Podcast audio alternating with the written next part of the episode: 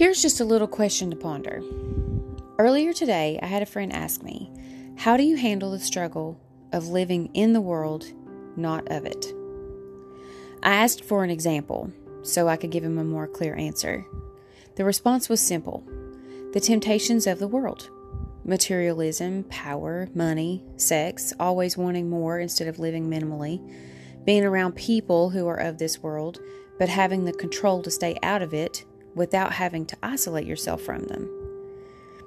It isn't easy to live this life, especially right now with the direction that we're going in. But God gives us what we need to combat those urges. If we're strong in our faith and we're in our beliefs, then we've got the best defensive weapon at our disposal. First of all, God doesn't want us to live in cardboard boxes or wear rags to show our faith. He just wants us to live our best lives, glorify Him. And we can strive for that degree or the new car. We just need to make sure that we're giving God the glory for the journey and using it to add to our testimony and don't forget not to step on the little guy on the way up. There's always going to be temptations, and they are always going to seem prettier every single time they come by you. But be aware and be on the lookout for them so that you can be better prepared to walk away from anything that doesn't glorify God.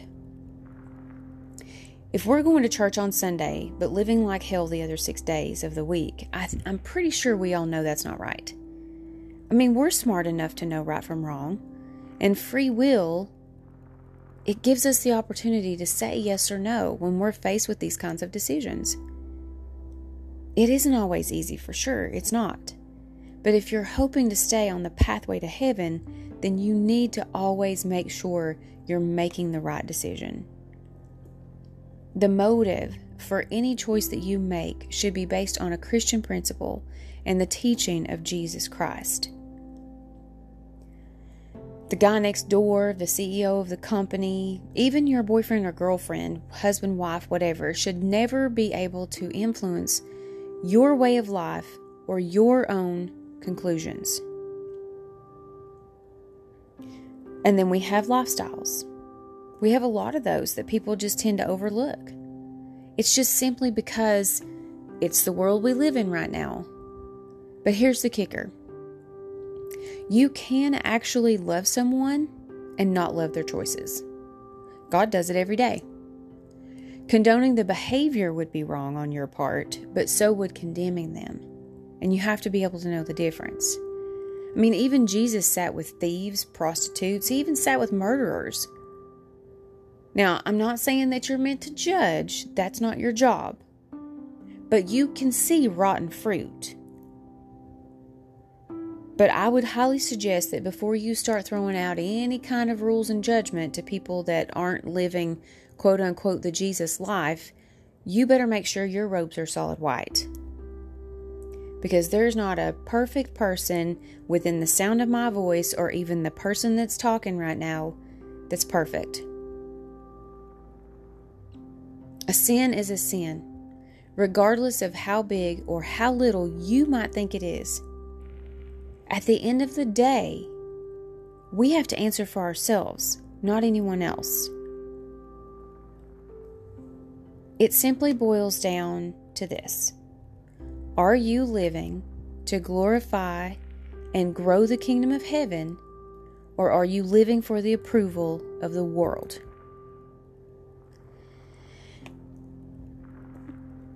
Every day that we wake up, it's another opportunity to do the right thing. So, when you are having trouble and you need a clear guide, just look to the Bible. I mean, there's I can't think of any question that can't be answered by looking to the Bible. My papa was a Southern Baptist preacher. And I know, you know, years ago, he and other preachers, teachers, when they studied for their sermons or their lessons for the Sundays or Wednesdays, they had to read and read and read.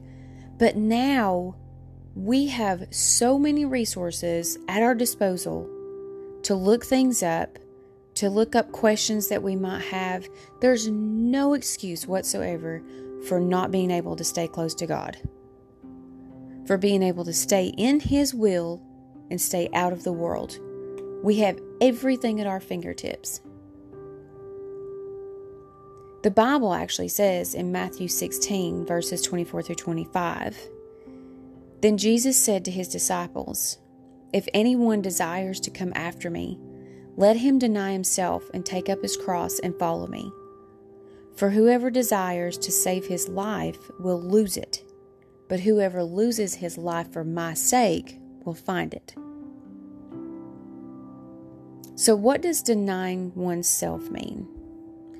Isn't it this letting go of worldly desires? And what's included in worldly desires? Well, some of those are money, power, fame, but those things are the obvious ones.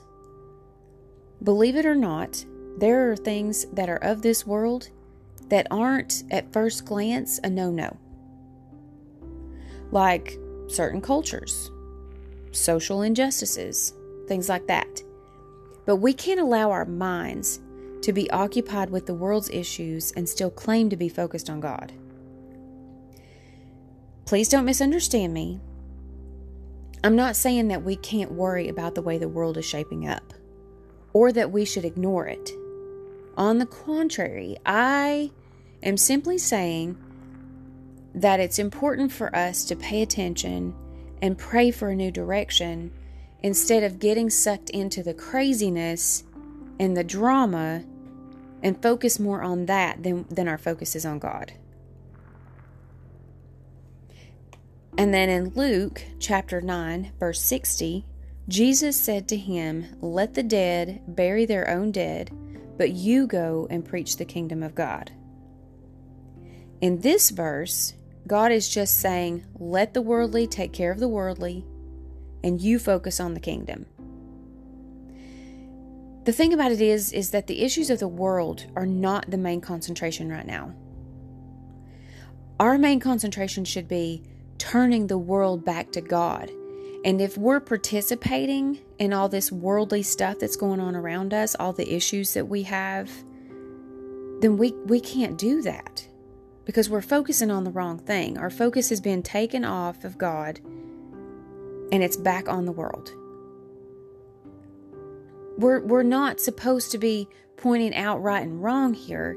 It's just simply trying to get us to focus our Christian mentality and focus on the end result, which would be heaven.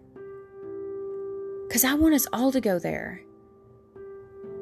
And if we're staying of this world, we can't do that because we can't see clearly. We can't focus on the most important thing.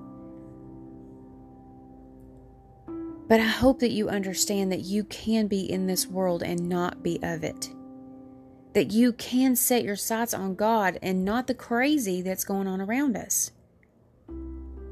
We need to study, we need to read, we need to pray, and we need to stay focused. We can lean on each other, on other Christian friends and our family for guidance and help. But most of all, trust God's direction and let Him take the wheel.